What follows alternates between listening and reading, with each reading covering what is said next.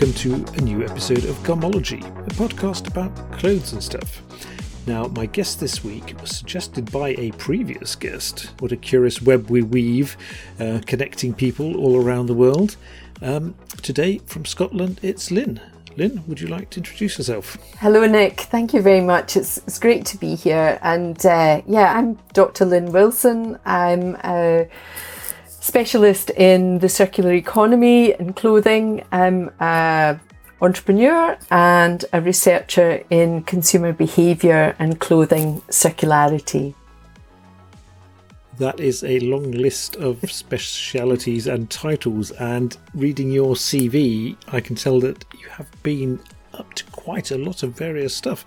Can we delve into your background a little before we get on to the main topic? Sure, yeah, thank you. So I um, so I studied as a textile designer, constructed textiles, uh, which is a really lovely course in Scotland at um, Duncan of Jordanstone College of Art in Dundee. It doesn't exist anymore, but it gave me a really good grounding in knit, uh, weave, and also fine art tapestry. So a real a wide appreciation for textile design. And then I, I did a, an M, MA at Nottingham Trent University, which was very much about fashion and textiles and commerciality. And after all of that training, about six years of training, I really knew that whilst I loved um, uh, textile production and I fo- specialised in knitted textiles, uh, I really didn't want to go into commercial industry and I wanted to keep creating. But uh, I think even that was in the sort of 1990s. By the time I'd finished my education, it was sort of 94 we were in a very another UK uh, recession. It was a challenging time. I come from a small town in Scotland, uh, in the west coast, uh, that had been traditionally a textile town, and I think the week I returned was the week the last textile factory closed in 1994. So, uh, yeah, there was the opportunities to work in the industry were very much pushing you towards uh, international uh, waters. And I was already beginning to question the industry. I was already beginning to question um, the mass uh, mass manufacturing. And I'd never really been a, a, high street consumer, even when I was, and particularly at art school, we had back in those days, you had the fantastic um, abundance of flea markets and uh, secondhand shops that still back in the day had these gorgeous wool coats, um, jumpers and, and things that were uh, our heritage uh, textile were very much uh, available in abundance. So I didn't feel the need to shop on the high street.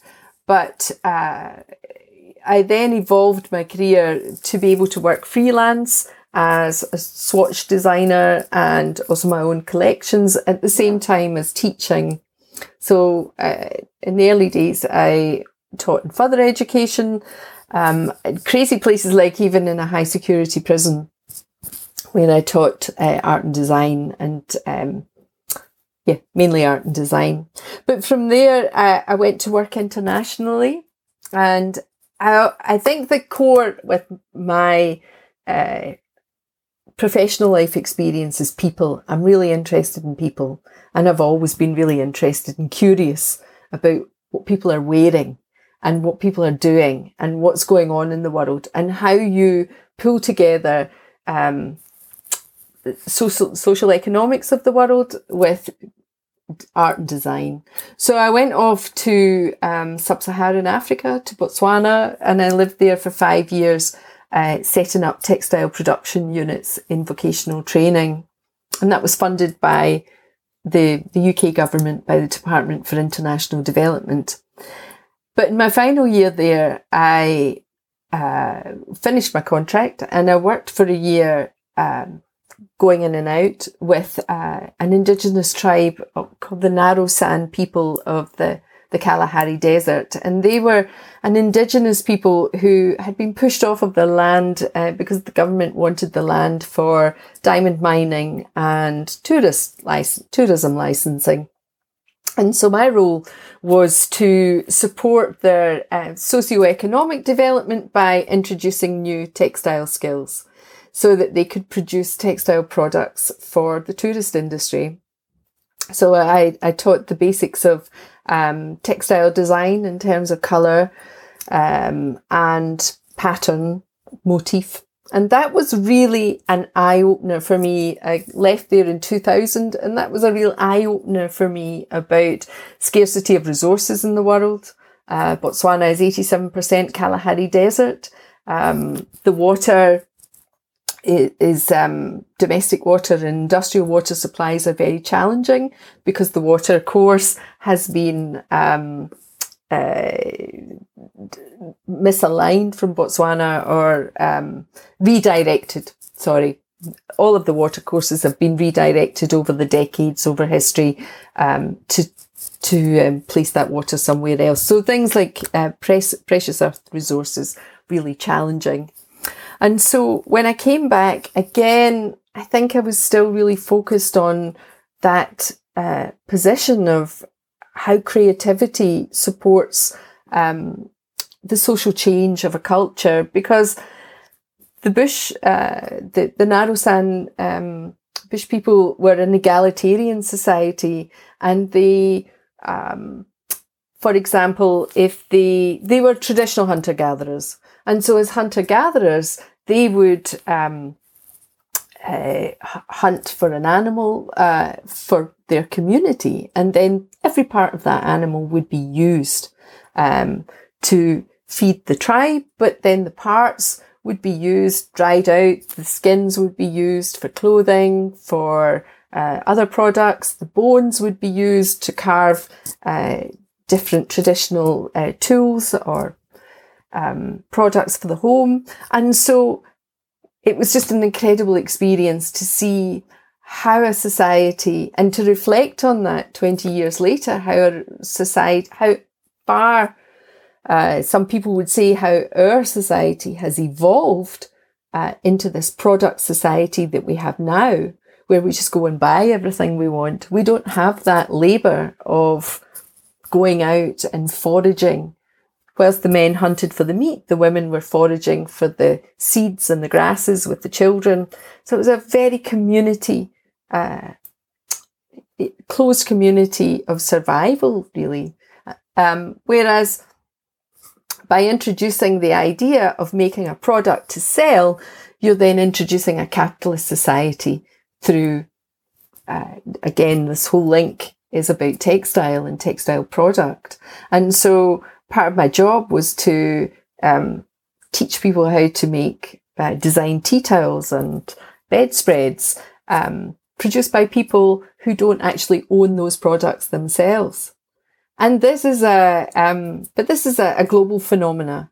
If we think about textile production, uh, which is mainly in the global south now, and when we look at um, manufacturer um, workers in garment factories, they will have a very different lifestyle and a very different home from uh, consumers in the West. And so that's a really interesting and uh, phenom- phenomenon in itself that uh, the the producers of the clothing that we wear, of the textile, uh, live a very different societal life from the one that we do. And uh, yeah, I, th- I think for me that is at the heart of the matter of where we're going to go with society and clothing and textile and the issue of sustainability and my core field, the circular economy. How do we really marry up our socio-economic systems of community and living and uh, with our capitalist society of consumption and easy access to whatever we want. So you came back from Africa quite a changed person with a new outlook.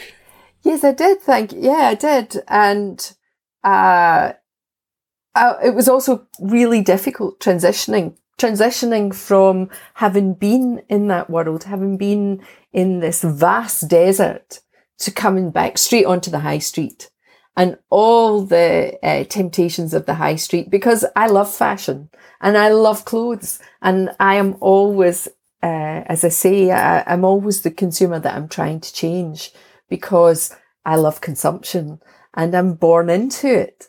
And I can see how we need to change. I know how we need to change, and I know the change needs to start with me.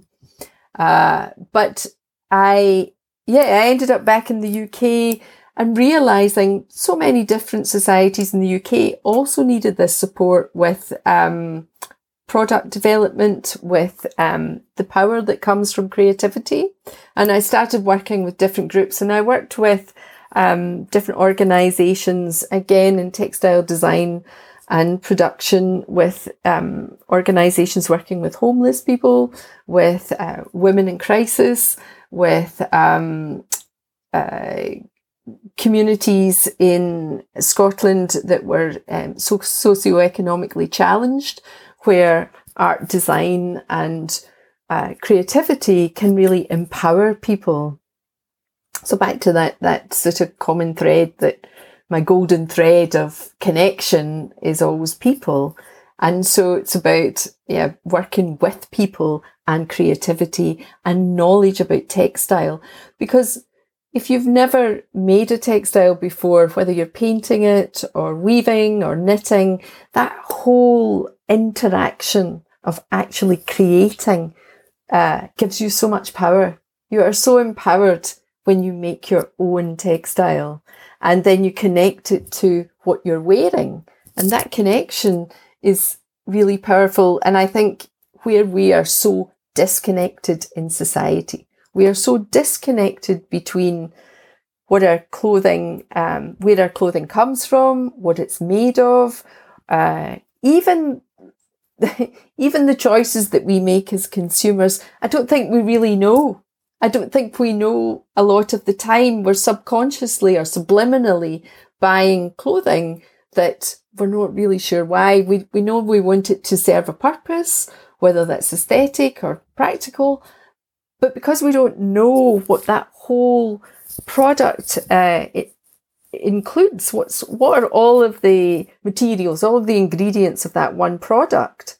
It's a bit like food. With food, we've worked so hard on labeling, so hard to uh, get consumers to understand, um, sorry, to raise a to raise a consumer awareness of what is in our food, and we almost we do need to do the same for clothing, but in both of those product areas, consumers need to be educated in the first place, and this is a key challenge: is that um, we don't we're not taught anymore, particularly well in the UK curriculum. Young people aren't taught about um, fibre technology or home economics or these basic skills. And so uh, then they become consumers who are sort of pushed out into the world with no real knowledge of what they're buying. So, with that passion and frustration for um, the sort of social empowerment, I then actually went to work in policy. And I realised that uh, I, I, wanted to uh, almost challenge policy. And if you put a creative in a policy team, you just don't know what you're going to get. And uh, I set myself a challenge, and I was probably quite challenging for the organisations I worked for. Uh, I worked for an organisation in Scotland called Planning Aid for Scotland, PAS, and that engages people in the town planning system. And that's again about creativity and, and engaging people in a creative way. The language of planning is very heavy. It's not really set out to be very democratic. And it's about, in terms of being impenetrable for uh, for citizens, for consumers. And so it was really about um, uh, getting consumers involved in the planning system and being more democratic. And all the time I was doing this, I was still producing and still working freelance as a textile designer and being able to have my own uh, textile outlet um, in a commercial sense. And all of this came to a full circle when uh, I moved on to work for an organisation called Zero Waste Scotland, which is Scotland's uh, agency that supports the Scottish Government to, um, with initially with Scotland's zero waste strategy, but then um, when I joined the organisation, we were just moving on to researching the circular economy. And my role was as the, the textile sector manager for Scotland. So working with the Scottish textiles industry to introduce the circular economy, to introduce what it meant uh, in a textile perspective and to support the industry to uh, evolve to be more sustainable and circular.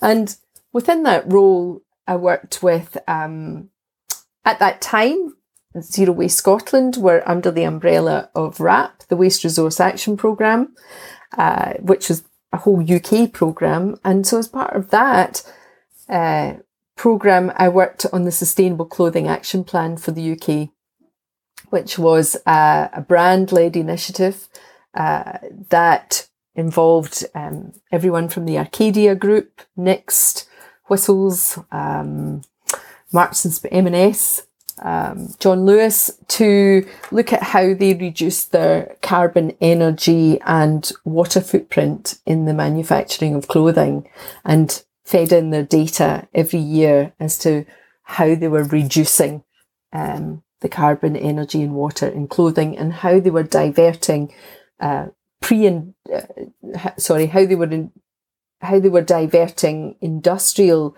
clothing waste from landfill. So every time we manufacture a garment, depending which research you read, it can be anything from 15% to 40% waste in the manufacturing of an industrial uh, garment. And so what the Sustainable Clothing Action Plan aimed to do was also support brands um, to reduce the, the manufacturing waste side and also, um, yeah, other areas within the supply chain. And the consumer side of that was a campaign called Love Your Clothes. And we launched Love Your Clothes in 2014 at the same time as uh, the Sustainable Clothing Action Plan had been launched a little bit earlier. And the Love Your Clothes campaign uh, is a website and a portal a platform for sharing knowledge and information about how to um, about the longevity of clothing and how to keep clothing in use for as long as possible. And it was really about trying to get those brands on board. And we worked closely with John Lewis. And this was way back in 2014, working with John Lewis on introducing repair um, stations in John Lewis stores and supporting consumers to. We worked with a fantastic textile designer called Shirley McLaughlin and Shirley and Angharad McLaren. And both of those designers worked on methods of engaging the public in uh, textile repair and mending and um, even simple things like sewing on a button. So if you had consumers who would have they had no idea where to start. Just those simple skills, like how to sew on a button, are so um, necessary, but also empowering. Because potentially, if you've never sewed on a button and uh, sewn on a button, sorry, if you've never sewn on a button and then you do it, it can spark that uh, excitement for trying something else. But if you haven't done it before, perhaps these ideas. And it sounds so ridiculous because perhaps you and I, Nick, maybe we take that for granted that both of us can sew on a button. We're really interested in clothing and textiles. These are things we take for granted. We don't think that, um, I know for me, all of this, all of this interest was sparked by my grandmother who taught me from a very early age. I think she gave me my first pair of knitting needles at four. You know, she taught me to knit, she taught me to sew, she taught me uh, what a fibre was and all of that sitting by her knee. But these days, uh, I'm not sure that children have that family heritage of textile and clothing. Uh, perhaps some do, and in my research, I have seen that uh, happening, but I don't think it occurs now as it once did a generation or two generations uh, before. And so this idea of engaging the public, citizens, consumers uh, in clothing repair and reuse is very in vogue right now, but it's something that we've been working on for a long time. But that was an amazing program. And after three years, uh, at a policy level, it was decided that we'd done enough work on that at that time.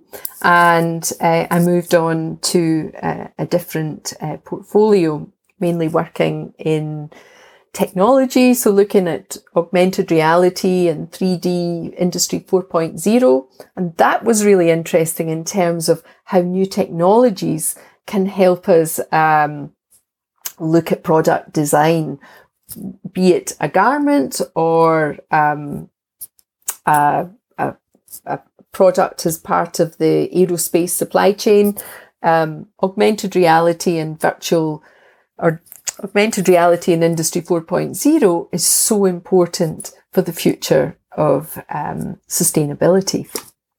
But in all of this work, the key thing that was missing for me was consumer behaviour. So we have all of this knowledge, but we don't know really what consumers are doing. And consumers, from a policy level, are also still being designed for, or the policy is being designed for them, not with them. And I was getting really frustrated by that because I really wanted to understand what are consumers doing? And there's a terminology called cognitive dissonance where we um, want to, uh, so we believe in one thing and we really sort of know that we should consume less, but actually that's not what we're doing we're consuming more or we're going out shopping of a day and thinking, you know, I really don't need anything and I really shouldn't buy anything else. But you go out and you get tempted and you come back and you feel guilty because you've bought that new dress or you've bought that new sweater, but you couldn't help yourself. And so this idea of cognitive dissonance is really interesting to me. And that's why I decided to give up my job and uh, do a full time PhD at um, the Adam Smith Business School at the University of Glasgow, where I've been for the last five years researching uh, consumer behaviour and um, but maintaining my practice as a as a business consultant um, to enable me to work fully in a circular economy space. Oh. okay, As you said, Nick, people don't get the chance to talk about themselves ever. No, but that's good. That's fine. I did wonder because it's interesting. You were leading um, initiatives that were brand led, and so much of the time, the brands are kind of putting the responsibility over on the consumers. But you were actually getting brands to at least pretend to be thinking forward and thinking better. Um, nowadays, we're talking so much about greenwashing. I mean, was there a genuine intent among the brands you were working with to actually do something better? Or could you say that they were just sort of um, pretending?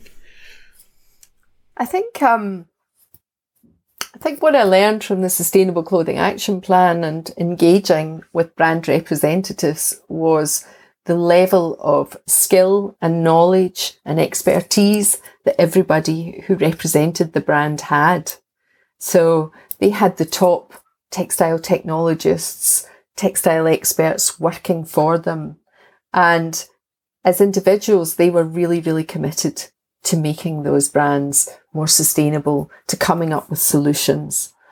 But all of these brands are corporate businesses, and you can have the best people in the world uh, coming up with solutions. At the end of the day, it's what happens in the boardroom that matters to business. And so I thought, I think that's a really interesting area that brands are pulling together top teams with these expertise. But a key challenge is is the boardroom listening? And is the boardroom willing to change or looking for greenwashing solutions? And whatever way you look at it, it's going to look like that.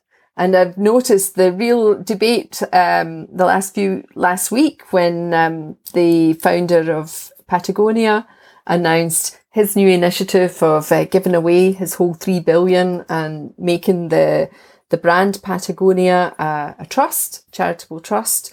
And the backlash from that in terms of everyone saying, yeah, but most of the clothing is polymer based, it's polyester. So, you know, what's the point?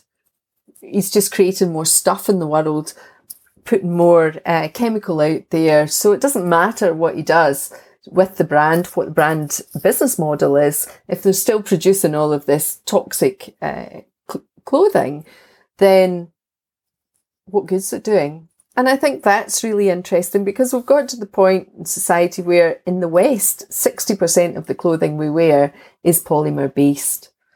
And that, again, it goes back to, for me, why I wanted to undertake research. And that's about understanding what we need as consumers. Thinking back to my experience of living with the hunter gatherers in the Kalahari Desert and their lifestyle, their egalitarian lifestyle, and applying that to society in the West, what do we need clothing to do? So, for example, a polymer based um, waterproof jacket uh, in the winter time, if we have one really good designed for life waterproof jacket and it's polymer based, that can be a good thing. But if we want uh, clothing that's be- the clothing that's better for our skin, some layers of clothing that's on our skin, we want a natural fibre. Of course we do. Of course we want a cotton. Of course we want a um, wool. Things that are, work with our body, that are antibacterial, that help us to breathe. Of course we want that. But we've reached a situation where all of these resources are at different levels of availability and also how we've become familiar with them. And it's how we uh, educate and work together to shift that balance. We're not going to turn off the tap, and it would be a real challenge if we did turn off that uh, that fossil fuel tap.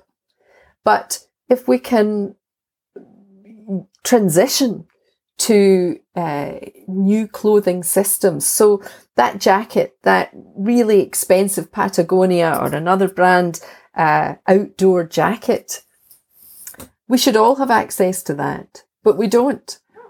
Depending on our socioeconomic status, we might have something that looks similar, but it's only, uh, you know, retailed at a tenth or even less than that of the value of the Patagonia jacket. And it's only going to last a season and it's going to rip and it's not going to keep us dry.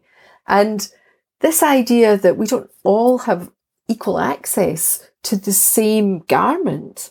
Instead, we have this vast mass of garments, really, really cheap garments that don't do a job. So they don't do the job, so we have to bin it and buy something else within our budget. Is where we can really start to think, how do these new clothing distribution systems like renting and leasing, how do we get those brands on board, uh, th- those big global brands on board with this idea of equity, clothing equity?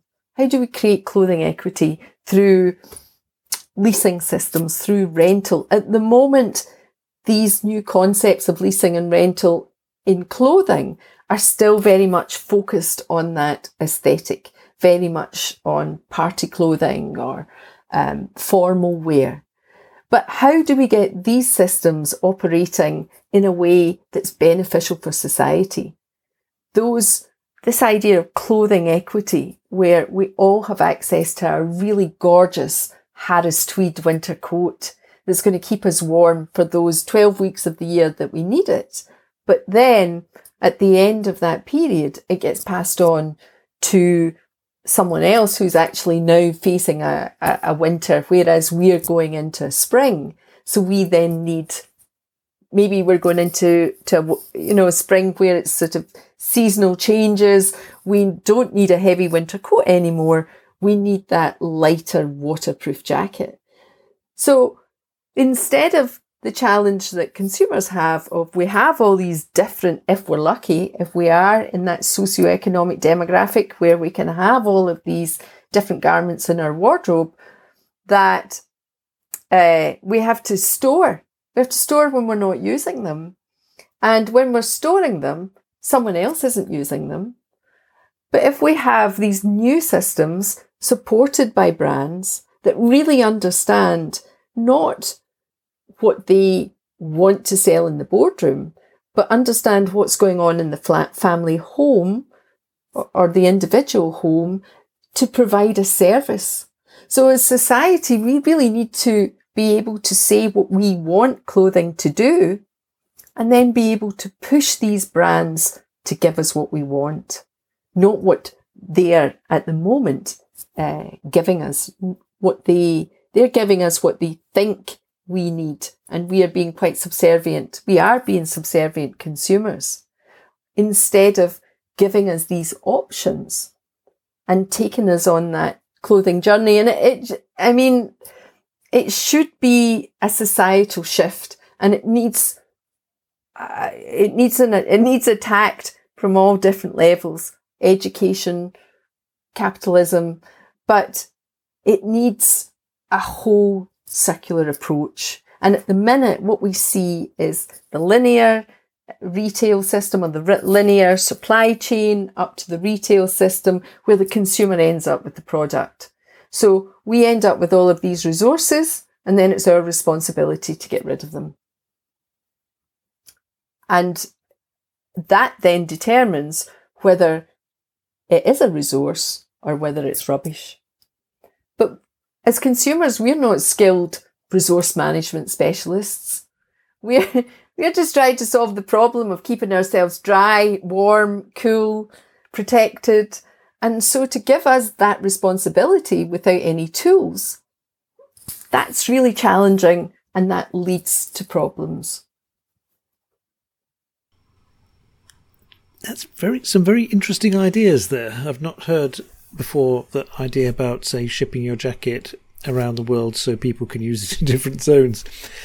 The, sort of one point I keep coming back to when I'm listening to that is is there still a profit in it for the for the companies? Because that's that must be what sort of determines how on board they are at the end of the day. Hmm.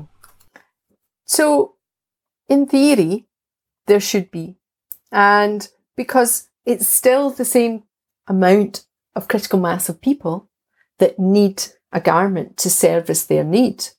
And so if that garment is made of quality material and it's robust enough, then it's about quality over quantity. And uh, creating a business model through a critical mass that then makes it accessible, makes the garment accessible, makes it an accessible price. If we look at uh, Mud Jeans, for example, in the Netherlands, which is one of the most established uh, clothing leasing models, those jeans are still really expensive. And uh, I think to lease a pair of uh, mud jeans, it's still sort of the whole cost will cost you about 120 euros, which when you can buy a pair of jeans in the supermarket for 10 euros, that's still, uh, you know, there's a huge difference there. But um, the the owner of, of Mud Jeans is really aware of this and talks a lot about increasing the consumer base. The more consumers get on board with that leasing model, then the cost will start to go down and make it more accessible to the consumer. But also, growing that customer base. So it's still about a critical mass of consumers that uh, enable a business model to work, but it's about that systems change from uh, where those resources are placed and keeping those resources in circulation because this is the this is the challenge for society. And this is where we have this issue of so much fossil fuel, polymer based material being extracted, uh, the, the, fossil um, fuels being extracted, the chemicals being manufactured that create this pollution. But if we increase the quality of our product and reduce the amount of production, but increase the accessibility. So if that, sorry, I'm not explaining this very well. Sorry, Nick. If we have a coat that is worn continuously and designed to be continuously worn, a garment that if you buy a really well designed, beautiful luxury coat, it'll probably cost you or I maybe £600 or 600 euros um, for something really beautifully designed with luxury fibre from, say, wool or cashmere. But if that, but how many times in that lifetime of the coat will we wear it? But if we were to share the use of that coat, then it would be used uh, continuously throughout its lifetime or used uh, more throughout its lifetime. But would the brand accept selling only one fifth of the coats because people were sharing it so much? Great. Surely they'd be losing out massively. Yeah. So then they have to think about their business model. So because if that coat is being continuously shared, then it needs to be cleaned. It needs to be maintained. It needs to be professionally supported. So the brand then needs to offer different services for that product to keep that product in circulation. So it then creates new industries. It needs to be repaired. It will need to be maintained. It will need to be repaired. Therefore, we need uh, new uh, models of um, labour that repair the coat. So companies then, at the minute, the model is designed so that they do one thing. They create a product, have a supply chain, manufacture it, produce it, retail it, sell it on to the consumer. End of story. No responsibility for the product. Brands are beginning to do take back schemes so that they can experiment with the fibre, but they don't, there is no responsibility. We are having extended producer responsibility coming in in the EU, but um, of course that doesn't, uh, challenges with the UK. But also with clothing, we're not really clear what that means yet. And so in reality, the consumer has responsibility at the end of life. Whereas if we have a new brand model where the brand is showing its sustainability credentials by saying, we will take care of this product for you and then we will move it on or we will circulate it, then it's a partnership. It's a collaboration. It's a collaborative model of production and consumption. At the minute, there is no collaboration. And that's where the business model stalls. But I imagine this would be. There are certain companies that might be more on board with this than others. Um, your typical fast fashion outlet, where the business model is basically selling millions and millions and millions of very, very, very cheap garments. Uh, there's no mileage there in having some sort of service deal or something that actually meant that their garments were intended to be worn more than once or twice. But I can see that more high end companies might be more on board with this. I'm, I'm still struggling to see the advantage, though, of, of leasing a pair of jeans. That seems more like a sort of advertising gimmick or something, but maybe I'm just very, very skeptical. Yes. Uh, do you mean um, leasing for the from the consumer perspective, or uh, yeah. for a business setting up a leasing model? Well, for the business setting up the leasing model, it's obviously that they can make more jeans because more people will want them. But from a consumer perspective, I can't imagine leasing a pair of jeans. But I mean, where's the advantage?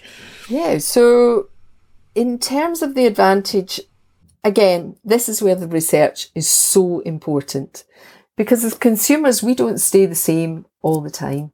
we move, our body changes shape, we go through different stages of life, we go through different stages of fashion, we think different thoughts every day. Therefore, whilst a pair of jeans is seen in some respects as an, a garment that evolves and grows with us and becomes part of us, it's that sort of design icon of 501s that have, you know, really um, morphed into our body shape.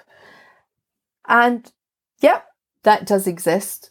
But there is a whole uh, industry of cheap jeans out there that don't last. And perhaps we're trying to um, accommodate the product when our shape has changed, our age range has changed. So the idea of for the consumer is about a product that adapts with them who they are. They're not having to force themselves into a product. They have a, a pair of jeans that say is a skinny jean uh, for 12 months, maybe 24 months, if that's the fashion then. But then the next uh, season it's a flare or a, a, you know, a boot cut. And so then they can send that back and then, uh, I think they get a voucher if they if they want a new pair of jeans. And so that fiber, that textile is then circulating, goes back into a new pair of jeans, and they don't have the burden of storage because storage and storage of clothing is a huge issue for the consumer. And just to give you an example, in the UK, we have a huge moth epidemic at the minute. And a key issue with moths is that moths love natural fibre. And whilst they're, it's not an issue really for cotton, but it's a real issue for wool and for uh, wool garments. And moths, uh, so for example, historically, uh, and I had this experience myself where I bought a vintage wool garment in a charity shop and it was beautiful and I really loved it. And I didn't notice the little pinholes on the in the rib, and I brought it into the home, and it still had the labels on it. Actually, it was a it was like a 1950s, um, beautifully fashioned, fully fashioned knitwear, and it still had the labels on, and it smelled fine. Everything about it looked perfect, and so I didn't wash it, and I put it in my drawer, and I forgot about it. And I think it was around spring I maybe bought that uh, jumper.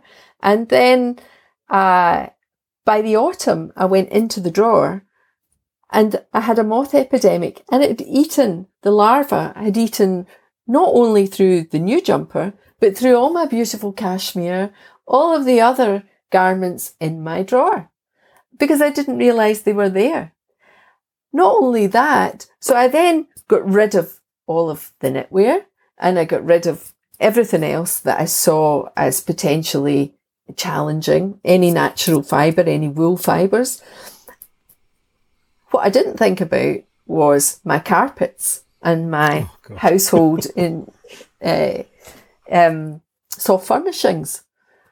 And so by the next spring, when I was cleaning the house and we pulled back the uh, the sofa and the chairs, carpets completely eaten alive by moths. And so it's a huge expense. And it's this idea that the consumer, unwittingly, I'm sure, had passed on this garment to a charity shop, which I then bought, and it then completely contaminated my whole house. And what we see is that um, consumers are spending up to 90% of their time indoors. And so this is creating more debris. Um, moths love the, the keratin and the natural fi- uh, natural properties in our skin and our hair.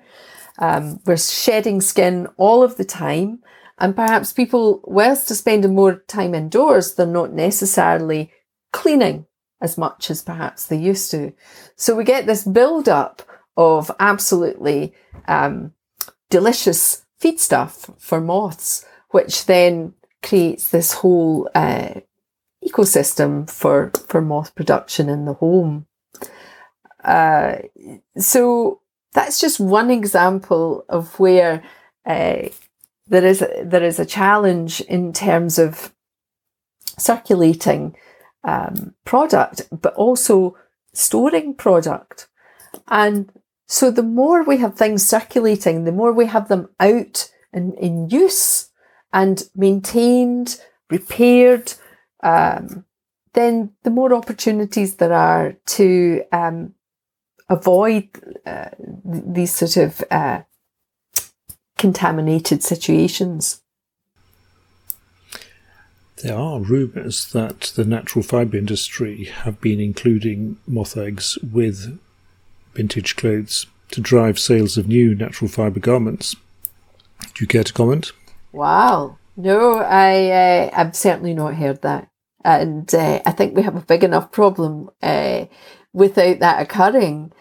I think what uh, what I see is um, in cities like my own, which is a very old traditional city, Edinburgh, where there are um, a turnover, say, of an estate of uh, an elderly person, where perhaps they've um, moved on from their home or something else has happened, and that whole wardrobe has been um, sent to the charity shop and whilst I think the key thing with um, clothing disposal is, whilst we have new technologies evolving, it's still a very manual system. So when something is donated to, to a charity system, it's still about the human eye detecting whether something is clean or dirty or has a, a, a, a contaminant in it.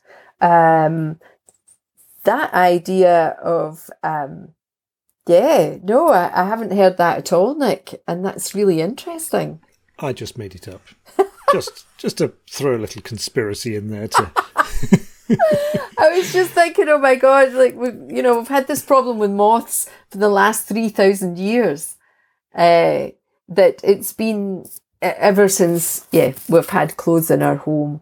Moths have really um, enjoyed that um, interaction or the feedstock, the, the feed stuff that comes from that interaction between consumers and clothing. And, and these are key challenges when we are thinking about increasing the circulation of a product. But the fact that, um, in the, for example, in the UK alone, they say that up to 40% of the average wardrobe is never worn.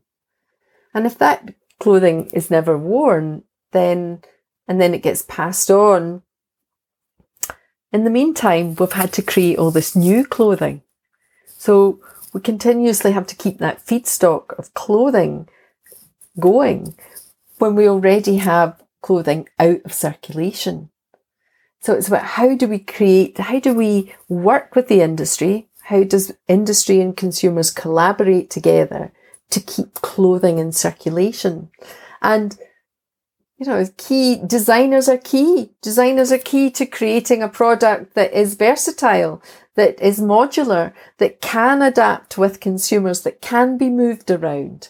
As I said, it's like a, that really exclusive winter wool coat that can be passed on, but needs that maintenance. But equally, it could be a, a, a much cheaper garment that, um, through clever design of materials, clever design um, of of, of the whole product design can be versatile, can adapt with us.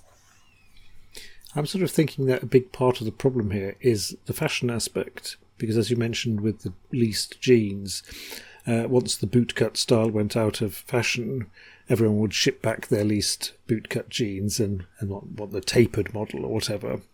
Um, so you'd suddenly have all those jeans coming back in because all over the place fashion had ended and it should end. Bootcut jeans are horrific.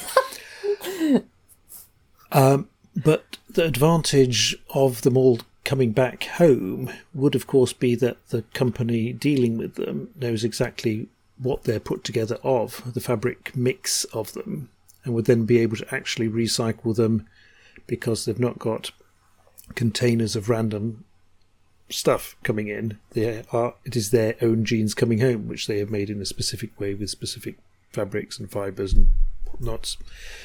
So if that model actually worked, there would be an advantage there. Definitely, in terms of if you have a company who have a whole, who have evolved and developed a whole processing system, and we do see these m- mega brands uh, like um, H&M, Hennes & Mauritz, who are investing in this technology. They are experimenting. They're trying to um, work out how they can create this processing of um, returned post-consumer clothing and make it into a new fibre. Uh, whether that's part of their greenwashing strategy rather than their sustainability strategy uh, is um, is a is a key question uh, because um, whereas we see with again with another brand model like Mud Jeans, we see that um, they are also doing that, taking back the jeans, they're being able to process them. Again, the uh, I think Bert van Son has been very open about the challenges around um, making a hundred percent reprocessed or recycled denim jeans and what we see is virgin uh, cotton being used and recycled cotton together. So we get a blend. And that again reduces a certain percentage of pressure on new virgin resources. And so it's working towards a, a, a better um, system whilst trying to maintain the quality of the garment because at the end of the day it still needs to be about the quality of, of the garment is it wearable is it durable is it, does it look good? Does it feel good?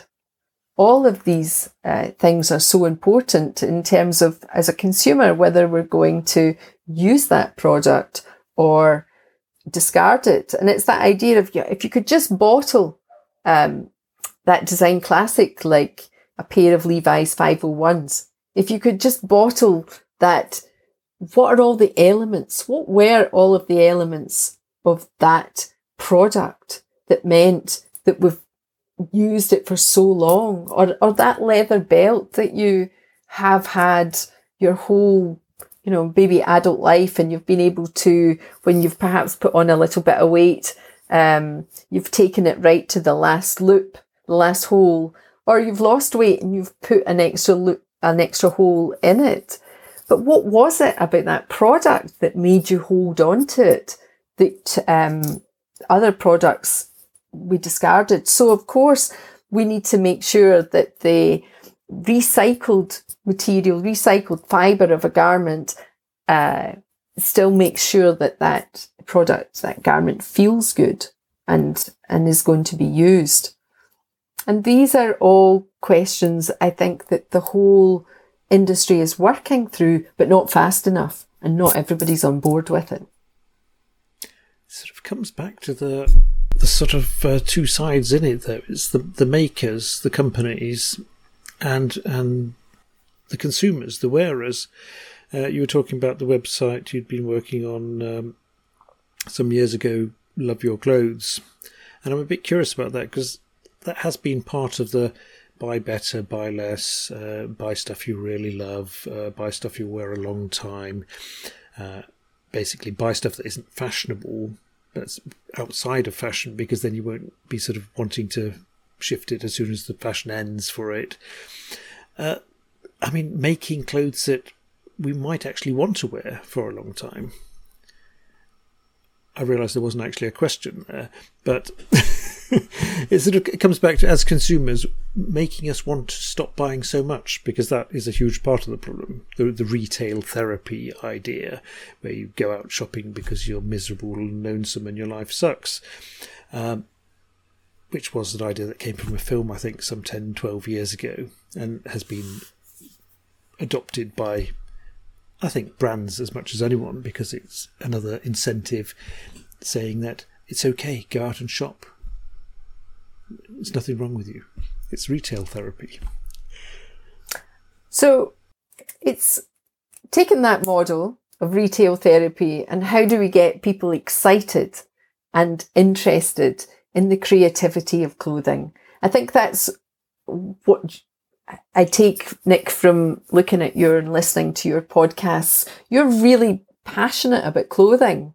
And your passion has uh, taken you to where you are now with this this really long standing fantastic podcast and if you could bottle what it is that you're really interested in in terms of clothing and uh, style it's probably style over fashion uh, and how do we take take that take what you feel and make it a common objective how do we take that idea that clothing becomes a real interesting part of your life, not just that retail experience or the idea that goes back to what I was saying about what is it that we're actually buying? What do we think we're buying? Do we think about what we're buying or do we just see it on the rack maybe try it on or online. We're not trying it on. We're looking at the idea of the garment.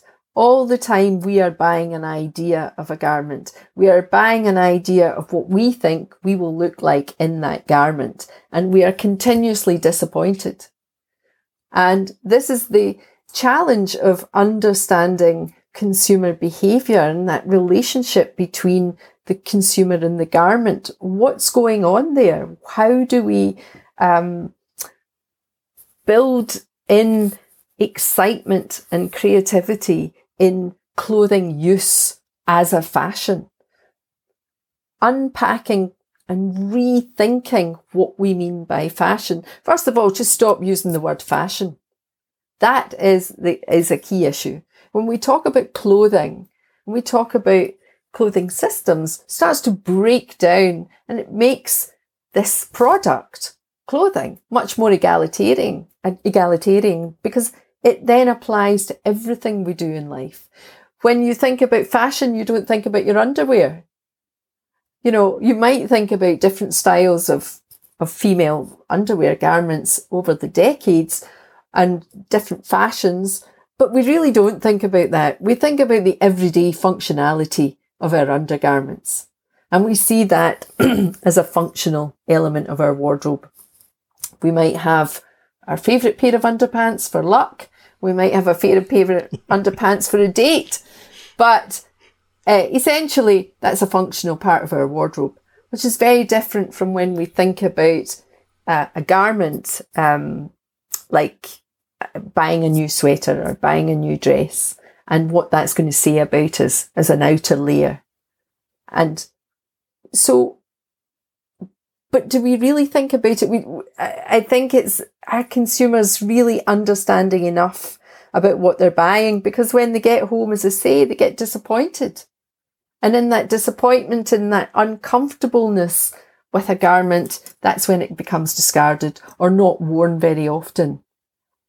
And so if we have brands that are willing to take that next step of really being an experiential store. How do you work with consumers to give them a clothing experience? Whether it's about ownership, rental or leasing, it's about getting involved in that product. Just like uh, how we've managed to evolve the food movement, how we've managed to evolve consumers to be interested in what they're eating, be it still a very, um, you would say a very sort of I don't know, middle class uh, evolvement in terms of the affordability of a sustainable organic diet. You know, we're not there yet in terms of food equality, but we're way off it in terms of clothing, uh, understanding clothing equality in terms of understanding what we're buying. What are these brands? So that we can hold the brands to account, so that we can say, do you know what? Actually, you are not, you're not delivering for me here. Everything in this store doesn't work for me, but I've been buying from you for years because uh, I think I'm interested in fashion. I think I'm buying into fashion. But actually, I don't know what fashion is, but I know what clothing is because I wear it every day. And so changing the narrative, working with society, not with the brands, working with society to change the narrative so that they hold the brands to account. Because at the moment, we are such passive consumers in this linear economy. And more and more you hear people say, but I don't have time. I don't have time to think about that. I just go and I buy something because uh, it's it's just that's what my kids need. They need clothes to go to school. My um, partner needs um, a new uh, jacket, so I just I, I bought this whilst I was doing the food shopping, and so we've become really disconnected. Whereas fifty years ago, we would have been we would have had to have been involved in the repair, main, maintenance, and longevity of our clothing. I think what you're saying there about classes is very important because it comes down to the, the clothes you need for the utility value, the ones you need to stay warm, uh, dry, safe, which is really the sort of baseline there and then you could start if you have more resources you might buy something which you think looks good or you'd actually like or is fun or has some other function you think it, or some pleasure it might give you. And once you get really far up i mean you'd be looking at having custom suits made. You'd be going to savile row. You'd be going to these haute couture shows and having something. So there are obviously layers and layers and layers there work into this. Exactly. And at the everything about it should be about creativity. And I think they're probably not even on your radar at all, but the cosplayers are the kings there. They dress up because it's fun and they make their outfits themselves because they can and it's fun. And it's all a whole scene full of joy. and there's very little large companies involved in it, as far as I can understand, at all. But it's all about having fun in your clothes, which you've probably made yourself, dressing up as cartoon characters, film stars, whatever. I think that's wonderful. And I think if there was, say, an edu- education pack where a group like that went into schools and really shared the joy of clothing, not fashion, clothing. And from a very young age, really engaged children in what clothing is for. Yes, the aesthetic value, but yes, the functionality, the contents of the clothing, the idea that you're really aware of what you're wearing. You're really aware of how it makes you feel, of what, uh, what it's, how it's impacting on you, your skin, your emotions. Because a lot of the time, um, and I'm sure there are clothing psychologists out there that, that we could have a better conversation with about that. But that idea of the relationship with how you feel and how clothing impacts on how you're feeling.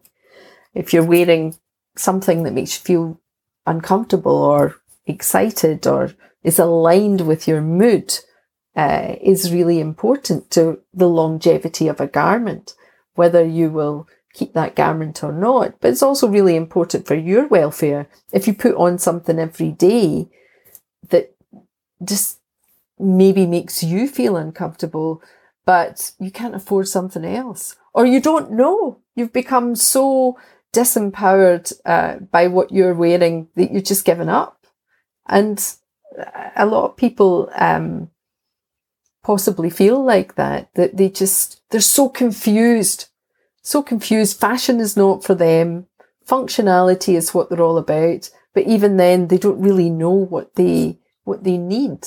And so that idea of your cosplayers going into schools or, or just going into supermarket, just being on the street, sharing their joy for clothing and, um, engaging with people and, persuading people that you're not just, um, you know, you're wearing a set of products that are representing you. And are you happy with that?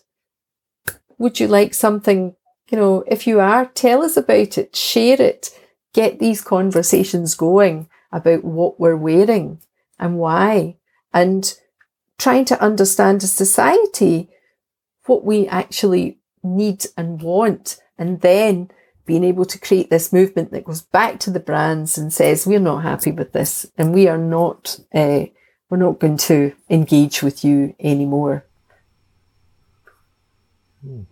It is interesting to see how. I mean, you've got the Great British Sewing Bee, which has probably done absolute wonders for making people see that it is possible to make stuff yourself.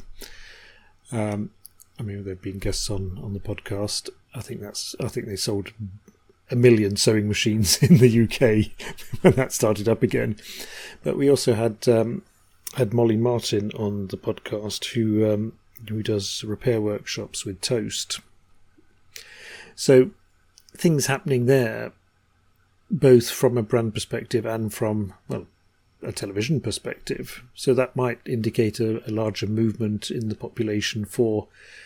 Uh, we we now know more about how clothes come into being and how we might extend their life, and if that sort of knowledge been spread further than the sort of middle class um, sort of people who go to those sorts of shops, then maybe we'd be on the way somewhere. Yeah, I think the Great British Bee is a great example of the democratization of making and the joy of making clothing. What we don't understand uh, or don't, don't have enough uh, data about at the moment is how much waste is created from those projects that haven't gone quite right because uh, there's a lot of novice um, sewers out there or people who are, you know, I know how many projects I've started and not finished um, because something has happened. And so there is a lot of work to do in understanding the difference between trying to make a whole garment and sewing on a button for maintenance. And I think that there is uh, the great joy of creativity, but the the challenge that we need to continue educating uh, consumers. We need to continue uh, that journey, and just because you buy it, it's like if you you know you need a license to drive a car. If you have a sewing machine, have you got all the skills to do that? so that you don't waste resources, um, not just for the planet, but for yourself, because it can be quite costly. And so we do have lots of, you know, online resources and um, courses and things going on. But I think there's just that idea that to jump from nothing to creativity uh, is where we need to get to when actually tiny, tiny steps of everyday maintenance are so valuable and have potentially more impact in terms of clothing longevity. And I saw that in my in my research with consumers recently. I worked with uh, 30 households in in Scotland uh, going into the home. And what I can tell you about that, Nick, is that people are so generous in giving their opening their door to researchers and giving me time to observe them and to analyse what's actually happening in the home in terms of clothing maintenance, repair, and disposal. Now that would be an interesting experience if you came into my home and started digging through all my stuff. uh. And I learned that um, in a certain, uh, I suppose I confirmed what we already know that um, people who are educated are more likely to um, repair, know how to repair their clothing. Because every household I went to had uh, a different story of, of maintenance and repair.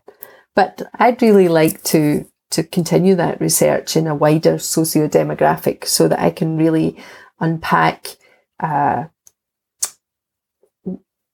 is this actually happening throughout society? in the West, or is it um, a, a middle class phenomena? I think it also comes a bit down to what sort of stuff you're buying, i.e., how much money you have to buy stuff. Because if you're spending more, you're buying stuff that is more repairable and you know it's more repairable. There's a very clear division between the people who buy, a, say, a wax jacket and realize that when it's looking a bit scruffy, you can re-wax it. Because I think about probably 75% of them, and this is a number I just pull out of thin air, like most fashion statistics, um, say 75% will either sell it or toss it out. and would never even consider spending an evening getting all waxed up by doing that. I think um, going back to the Great, Great British Sewing Bee, I think that's the thing I love most about it is when they talk about uh, the difficulty of working with some fabrics. And so, like a wax jacket, um, okay, so you're going to maintain that with, um, say, re-waxing it, or you might be able to um, you, not necessarily sew it because it's going to be really hard, but you could put on a repair. You could sort of um, uh, what do you call it? Um, like a gum, uh, like a Oh, repair patch. kit, like a patch. Thank you. I only speak one language, English, and I did lose it there. Uh, yeah, put on a patch. Um, but whereas if it's a polyester dress or a chiffon or something really fine, it's really difficult to work with, particularly if you have very limited skills and knowledge. And uh, like um, sportswear, leisure wear, most leisure wear is made out of um, acrylics, polymers, uh, lycra. That's really hard to repair. And whilst we see um, uh, YouTube uh, experts responding to that, uh, repair experts responding to that, putting little YouTube films on how to, how to um, how to darn your sports leggings. You need to be looking for that. As a consumer, you need to want to repair it in the first place. You need to know that it can be repaired. And if the majority of the clothing we have in our wardrobe is made from these really slippery um, polymer fibres that aren't easy in the first place, it makes the whole situation really challenging. And that's where we've got to sort of think back on industry and systems of at what point is a polymer based garment for a short cycle of wear valuable as opposed to a natural fibre for a longer cycle of wear for, for longevity. Um, and of course that that sort of connects us to our common link, Professor Rebecca Earley and the research at the Centre for Circular Design, um, doing a lot of research on, on textile speeds, slow and fast speeds. And I, I think they were very pioneering in having that discussion at a time when everybody wanted to say, slow down, slow fashion, that's all we need. When in actuality, we've got to understand uh, the, the life, the life cycle speed of a consumer, what is going on so that we can really understand when do we need a garment for life? When do we need a garment that actually is only going to serve a limited purpose? So is that the garment that we then discard and dispose of into an industrial closed loop or, or um, valorized loop? Or is that the garment that we circulate to multiple consumers and therefore we have other um, uh, considerations of, of um, maintenance and uh, repair to think about. But these ideas of, of use and having a frank conversation about clothing use is uh, is not occurring. We're, we've gone straight to res- responsibilizing the consumer again. You know, reuse, repair, uh, maintenance, and whilst absolutely that is one solution, um, and the consumer should have those skills, but it shouldn't be all on the consumer. And it is about understanding how we change the market. Yeah, because I keep coming back to we have to make the makers responsible.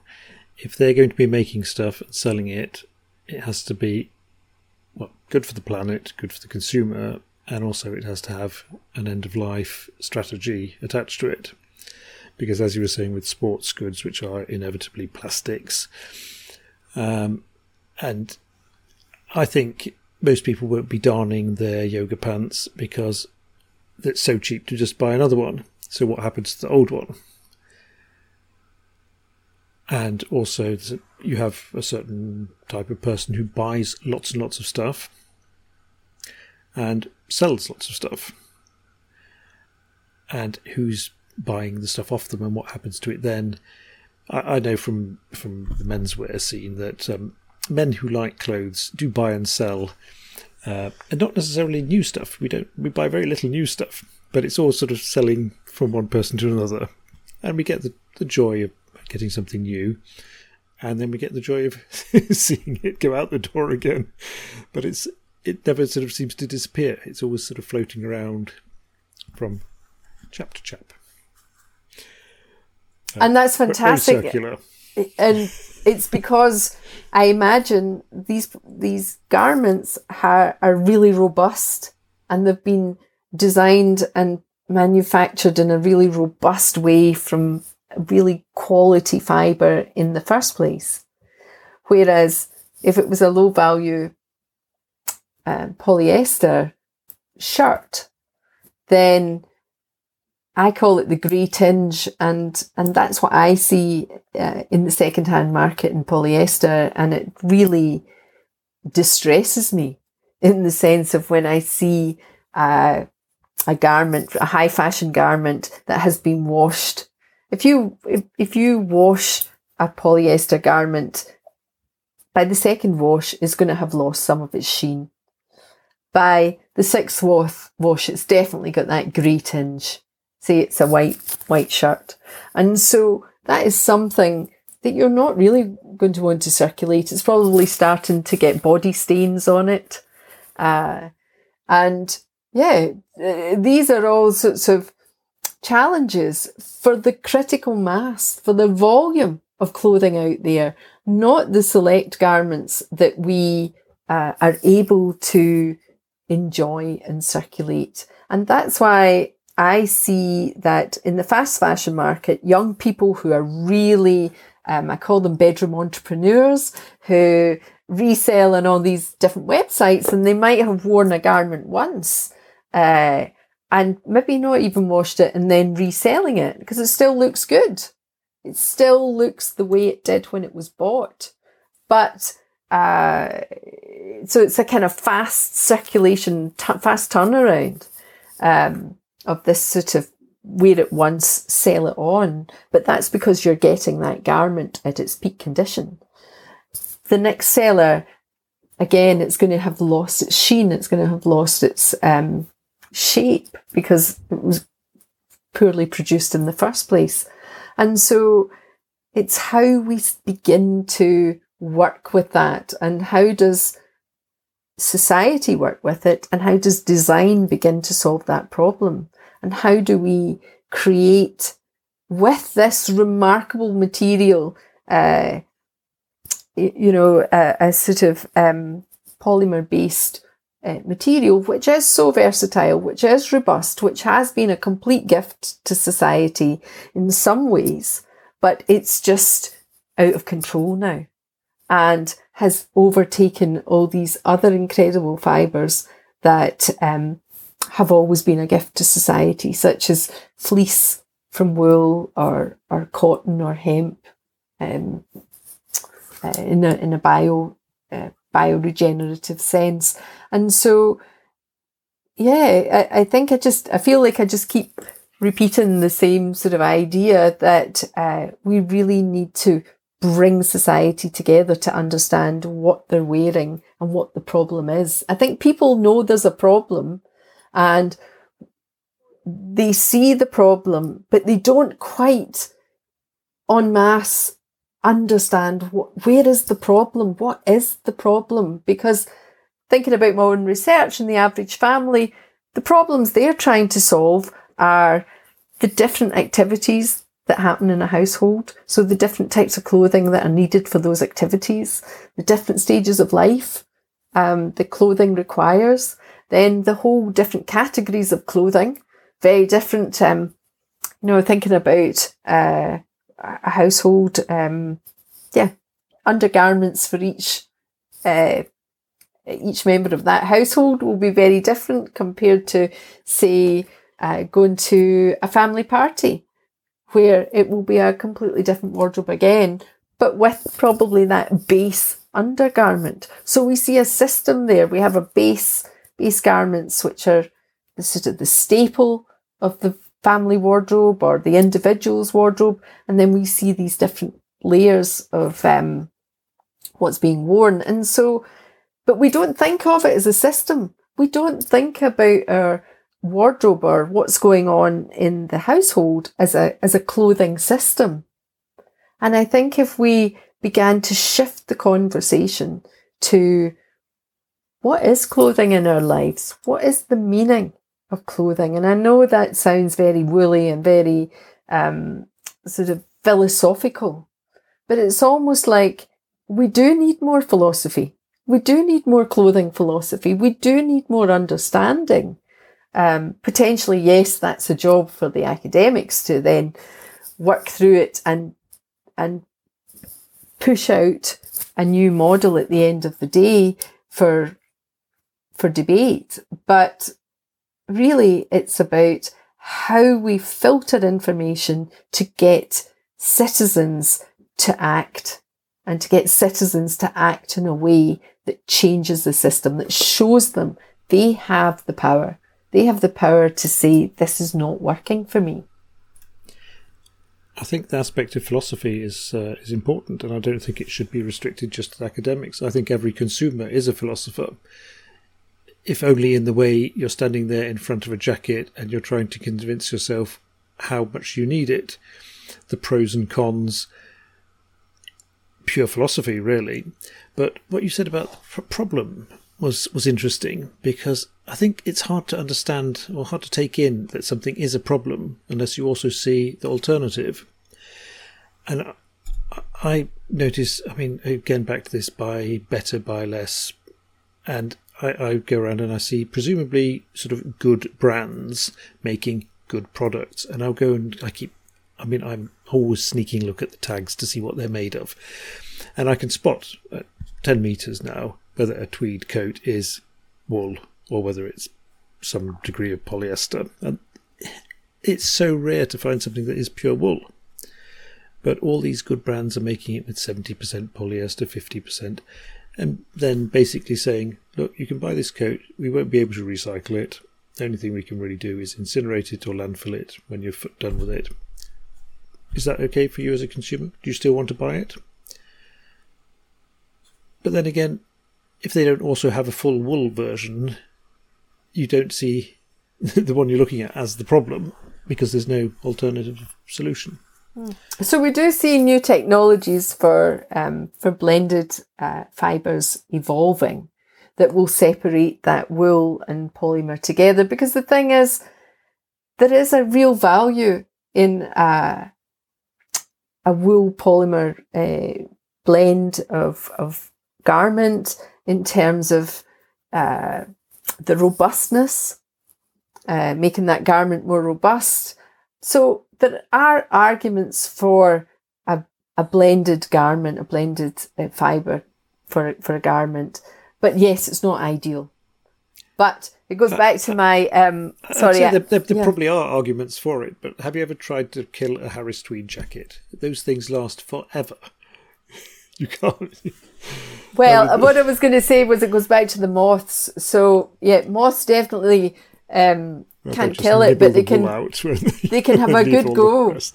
So what we then have is um, uh, we have uh, a wool polyester, say on a carpet, because that will, um, you know, and if it's treated, it will um, detract from the moths. Uh, it will um, prevent moths from because uh, they don't like the poly the polymer.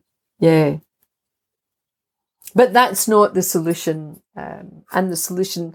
But if we want that wool carpet to survive, do we need to impregnate it with more chemicals or more natural uh, chemicals that will? Um, because we've had this problem for moth of moths for three thousand years. So, uh, how do we engage people in understanding? Is it about shaking your clothes? Is it about making sure your space is really clean and dusted and that you are getting rid of this foodstuff that will attract the moths?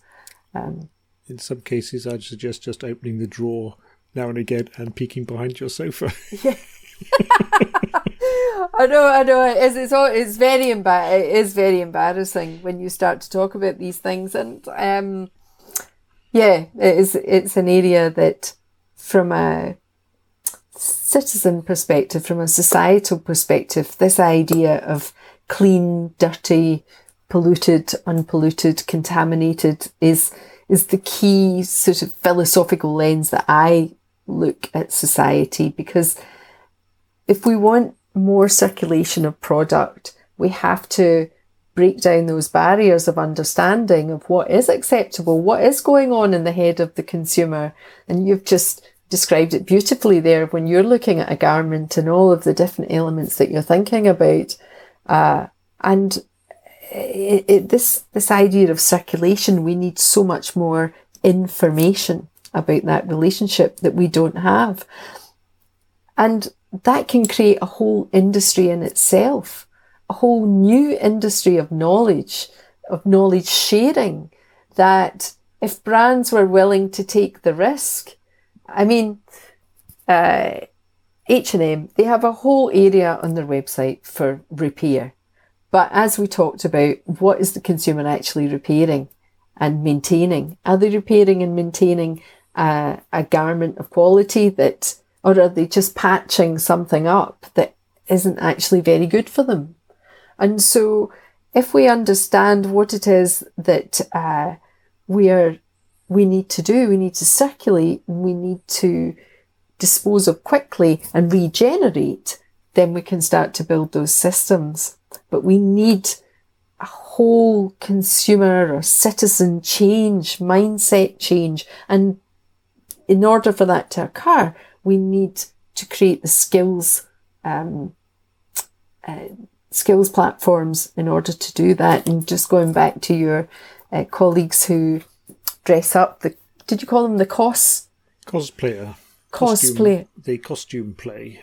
Costume play the idea of costume playing and, and taking that into schools or anywhere, partnering up with brands and creating um, dressing up centres in uh, in department stores rather than cubicles for trying on a garment. But it's about play, it's about creativity, it's about engaging people, not just in consumption it just struck me that we've kind of, as we grow older, we've forgotten what happened to our clothes as kids because I see there's a vibrant amount of trading in kids' clothes. First, your your, I mean, they'll inherit clothes from each other, and then relatives will get them. And these clothes are sort of making their way around families and communities until they're basically not much left of them. But that is a very circular thing. I mean, then then they're just rags or something. But for grown-ups, adults, that's not so much done. So that's really interesting. So again, it goes back to that. What are we doing with clothing and what do we want clothing to do? And the idea that because we do see, um, in fact, early adopters of leasing models were those um, new startup companies that were, say, uh, leasing uh, baby clothes or early stage of life um, children's clothing, say, uh, like a suitcase of clothing per month, depending on the um, uh, how what stage of the child uh, child's development uh, they were at, and this enabled uh, families to not stockpile baby clothes or to buy a lot of clothes that were only going to last a few months as the child grew. And that is really exciting. I think that's really exciting. There you have a problem. The problem is that children grow very fast. How do we circulate clothing? Um, building in those traditional models, those already established family models of handing down. Instead, we have these leasing models where uh, garments can be circulated to X amount of families before they are then downgraded, potentially resold, or if they are badly soiled, that then that fibre is is um, sent off for for processing. But it's the idea that the garments are kept within a business that or, or sent back to a central point where someone else has control, the business has control over that critical mass of um, textile, whereas at the moment that clothing is just, um, you know, if children grow really quickly and the clothing is in the family home, it just gets dispersed to different disposal elements, which could include the bin or handing handing down. So we have this system at a really critical age um, and stage of life, which is quite different from, uh, say, another age range of life, like where we're not growing so much. Perhaps mentally we're changing, but physically we're potentially staying the same for a relatively uh, lengthy period of our, our life so that we can have that garment for longevity. We can have that, um, that winter coat that we absolutely love, that Harris tweed coat that we invested in for life. And we're hopefully going to, the challenge we then have is if we put on weight or we lose weight, we change shape and therefore the garment then doesn't live up to our idealized standard of how we want to look in it. Um, which again comes back to that argument of uh, more transience, more circularity of, of clothing uh, based on how we are, our lives are changing. But in, in a sort of hypothetical way, it's really understanding these different stages of life. When do we need clothing at a fast cycle of use? As we grow fast, definitely fast cycles of use. As we get older, what do we actually need clothing for? We need different, uh, we have fantastic um, workwear, our companies who use uh, workwear lease, leasing systems where their uniforms for staff are leased rather than owned so that when that um, clothing gets to a point where it's no longer suitable for, say, um, front of front of house or public facing or even comfortable for the employee to wear, then that can be gathered up and sent off to the company who manage uh, that that workwear. So if we apply that model to um, to the household wardrobe, then we see, uh, if I think about the amount of things, t-shirts, t-shirts or undergarments or socks that seem to pile up because we don't know how to dispose of them. And so we pile up all this stuff because we're not sure um, that we potentially might need it again, or we don't know how to dispose of it, or it's maybe sort of past its best in our from our perspective. So we're sort of evaluating all the time, but we're the experts on how that garment was used. We're not necessarily the experts on the next stage, the next uh, life of that garment. And so that knowledge, once the garment gets moved on, is lost. Can I make an interesting point about um, the similarity between the children and the workers who wear the leased outfits. I think that comes down to the reason that works is, is because the fashion aspect has been taken out of it. They're given no choice. There's no personal preference. A, a baby doesn't care what he wears, and if you're an employee, you wear what you're given.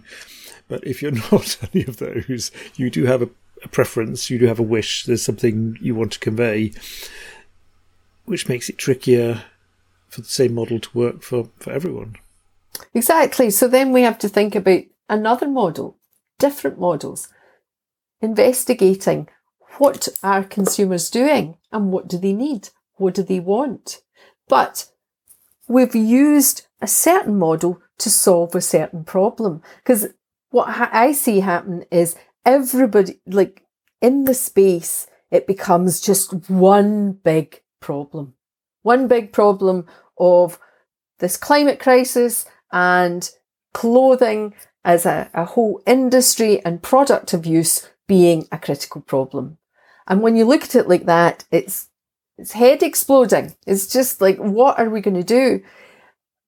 And what I uh, would like to see is more compartmentalizing of the of the challenge and making that challenge uh, a a design problem. It is a design problem. It is a societal problem. But if we break it down by understanding what's actually occurring in our life just now and where are the challenges? So why do we have so much clothing in our wardrobes? What are the types of clothing that are in there that we're not using? Is it uh, workwear? Like, uh, so if our, if our, um, is it our everyday attire or is it our social wear or is it our gym kit? Do we have loads of gym kit that we've worn to a certain point and then we've just shoved it to the back of the wardrobe and we've bought new gym kit? So have we got a whole pile of um, polymer in, at the back of our wardrobe because we're not sure what we're doing with it or we're not sure what to do with it?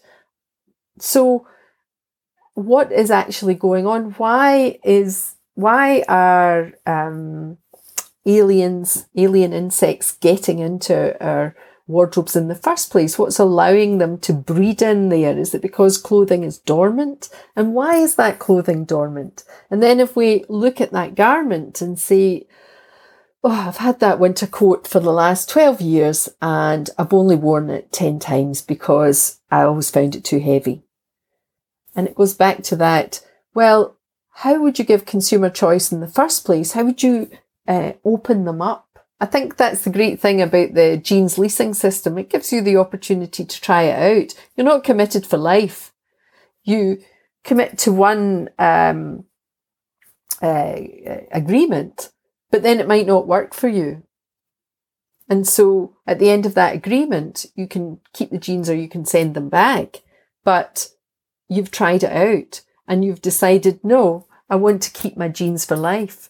Whereas uh, with other garments that you're realizing are a burden, not just on your, um, in terms of not serving a purpose, but they're also taking up space in your home, then that's about not just problem solving what you're what you're wearing, but problem problem solving this issue of space and lack of space that consumers are facing more and more.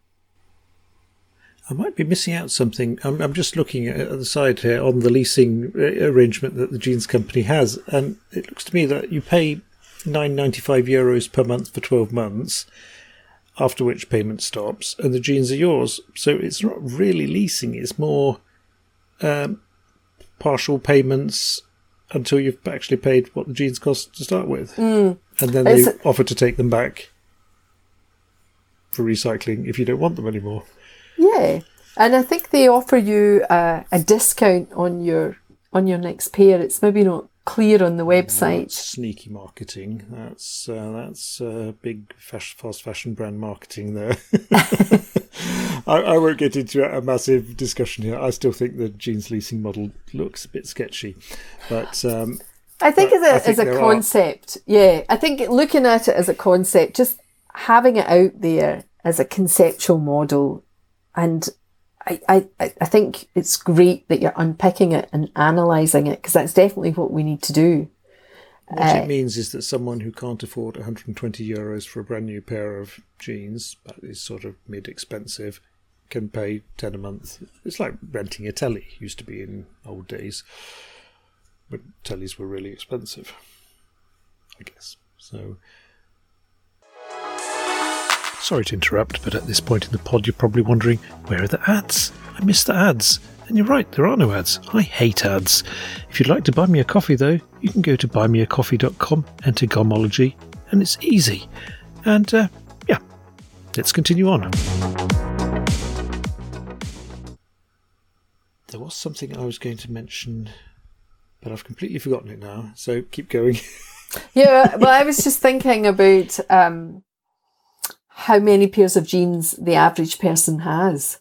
And again, this is something that we don't have enough data on, but um, some researchers estimate that we have up to 16 pairs of jeans in our wardrobe.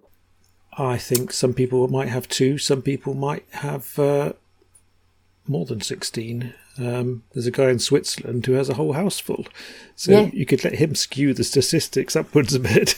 yeah, and there is a critical mass of, of cotton fibre that isn't always in use. And it means that if we are keeping all of that fibre, then someone, we're just creating this need for more virgin fibre. I think where we're at with the leasing model is that we haven't got there yet in terms of enough customers reducing the price, reducing the monthly outlay, um, and increasing that circulation of the reused, the post post consumer fibre that then enables a new product. And uh, yeah, it is very early days for all of it. I think that, as I see it, part of the problem is that it has to actually be a sort of pay to use model. So clothes as a service, we have all sorts of things as services now, but clothes, I mean, they do wear, and the market for ones that have been rented to 17 people before you are more limited. So I'm not sure, but back to um, to how we can how we can deal with this massive problem and the complexity of it. I think so much of the time it's the consumers that are given the responsibility for it. Now, say if we said it's climate crisis, there's too many clothes around. How about if some of these fast fashion companies, I mean the really bad ones, said, you know, yeah, we'll take responsibility. We're not producing anything now for the next six months. Uh, you'll have to be without your flimsy polyester shirt that you were only going to use once anyway. Uh, that's what we can do.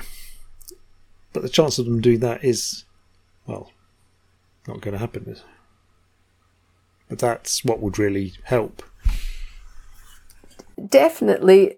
But again, in order for that to happen, it's about that citizen voice.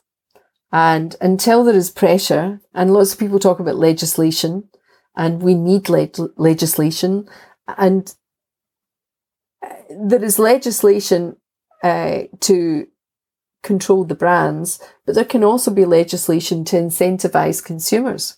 So, for example, um, if we if there was no VAT, no VAT added to rental clothing, we took the VAT off of renting clothing or took uh, the VAT off a leasing model, that would dramatically reduce the price for the consumer, and then that would potentially be an incentive to um, test a rental system or test a leasing system rather than going straight to retail.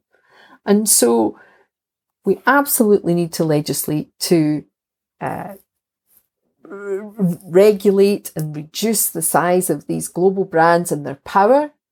But we also need incentivization and incentivizing systems, not incentivizing as in potentially where we have brands where if you take back your clothing, you get a, a voucher to buy more clothing.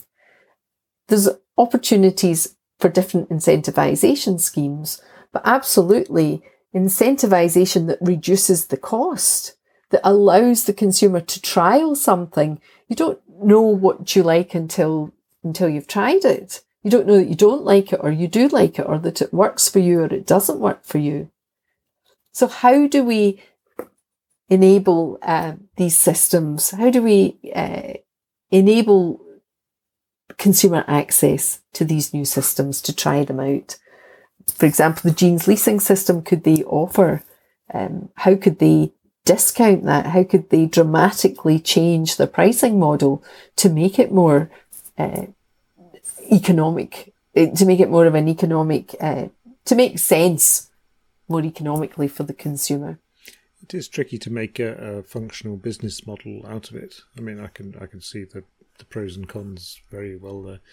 Um, I'm going to mention something now that I've been mentioning in every podcast this season because I had such an epiphany this summer when we visited a couple of really nice shops, the physical shop, and I realised that a huge part of the problem today is online sales. Because when you go into a nice shop, and you see stuff, you go through such a process before actually spending any money. I mean, you look around, you might see something, you'll feel it, you inspect it, you'll try it on, you'll evaluate it, and then you actually have to judge is it worth the money? Which is a whole process that actually slows down the buying of stuff. I, I hardly ever buy anything when I'm in a shop because I almost never find anything that seems worth it. But online, when it's all nicely presented and glittery and shiny and presented in a way that stimulates you to buy, it is so much easier to buy stuff. So if we just cl- close down the internet and with it TikTok and Instagram and all the other garbage, we could just sort this problem out so easily. That's a really interesting uh, opinion and uh, question to pose. And I think we don't have enough information. We know a lot about what consumers are doing. We know a lot about the amount that consumers are, are buying, say a garment, same garment, different sizes because they want to try it on at home. So they're sending back the other two and they might send back all of them. The, um, this is a huge challenge, but it goes back to incentivization. How do you incentivize that shop, that real shopping experience and draw the consumer away from online? It's again understanding what is it that consumers are getting from this online shopping experience that they're not getting from the high street that they're not getting from their local boutique. A few years ago, I had the huge privilege to spend a month in Japan um, researching circular economy, retail models, and industry models. And one thing that struck me that was very different from the UK was in Japan, they don't have the charity retail model, but they have salvage, what they call salvage uh, stores, and that was sort of second hand clothing stores and they were so beautifully uh, curated. They were curated stores and they were a real shopping experience. And you would have this beautiful uh, vintage store right next to a Marc Jacobs flagship store. And you were wandering around in your shopping experience and you really weren't taking in what was brand new, what was second hand, because the whole experience was equal. And how do we create that in our own high streets? I look at my own high street in the UK and it is full of charity retail. And charity retail is an amazing uh, income generator for the most important causes uh, in society. But I would like to see that model evolve into a, that shopping experience that makes it because there's still a lot of stigma attached around it. There's still a lot of stigma attached to buying secondhand. And so it's how do we uh, make it the norm? How do we design in secondhand shopping in actual environments to our lives? How do we make it more attractive to everyone?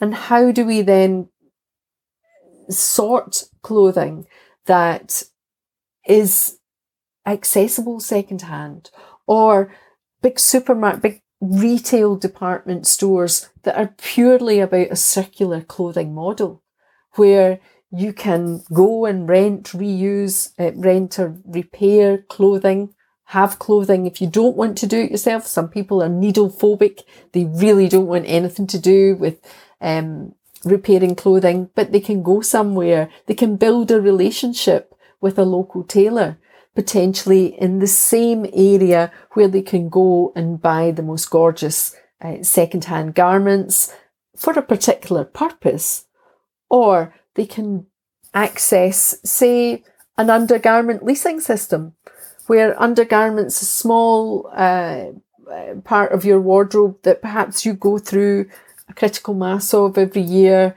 And then generally we know that small garments like that go in the bin. But if we have uh, new access systems, but within a retail experience, an actual retail experience where we make this idea of clothing access. It's not clothing retail, it's clothing access, clothing circularity.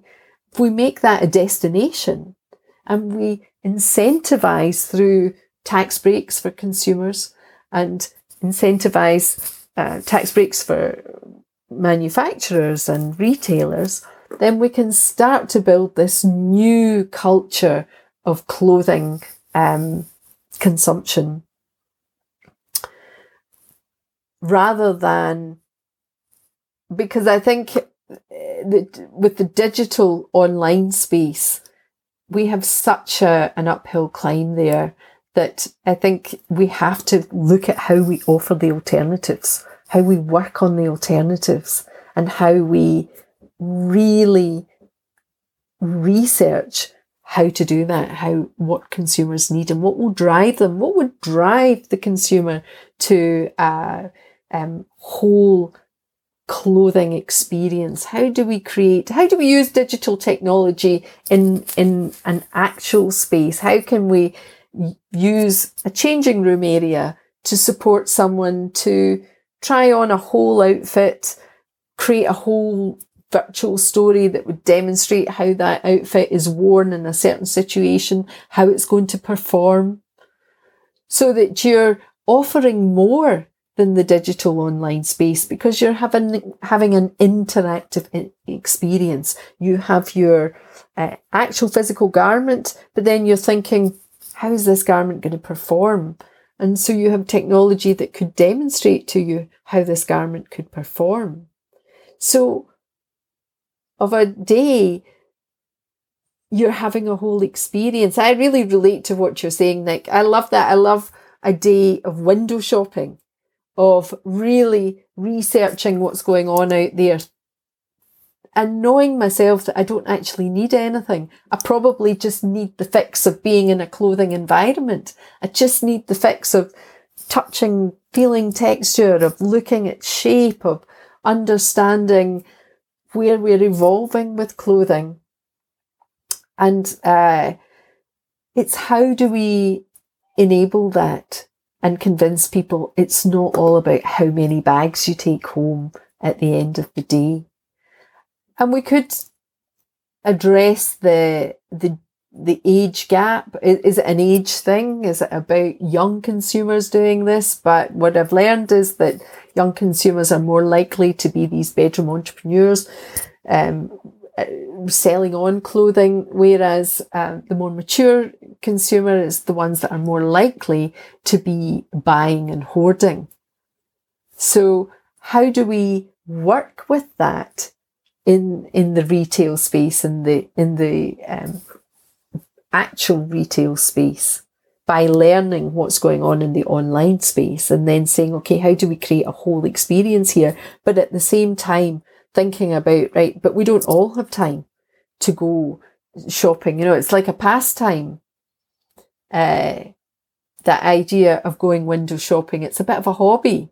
Clothing is a hobby. Whereas the average household with two kids and a dog are just trying to manage everything. So what experience, actual experience, could we offer them that in, in this retail space that enables um, that time efficiency that they need, but gives them that information and service that they need from clothing? And on that note, I think we've come to the end, Lynn. I can't think of anything more to add right now, and I don't want to detract from your last bit there uh, by saying anything more. Anything you'd like to add, mention, just in closing? Mm. Well, I think I'd just like to say thank you, Nick. Thank you so much for having me uh, on your podcast show. I think it's really amazing what you do, and um, I really enjoy listening. So thank you very much. Ooh, I'm, I'm blushing. Thank you very much. And uh, bye bye for now. Bye bye. Thank you.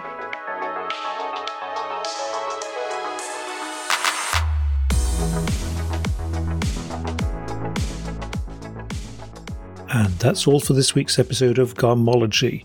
If you'd like to check out my guest further, there's links in the show notes. There's also links to uh, how you can uh, support the pod by buying me a cup of coffee, is perfectly optional. I'm just pleased you're listening. If you'd like to get in touch, suggest a guest, just let me know what you think.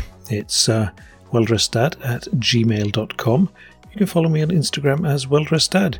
So, until next week, bye bye.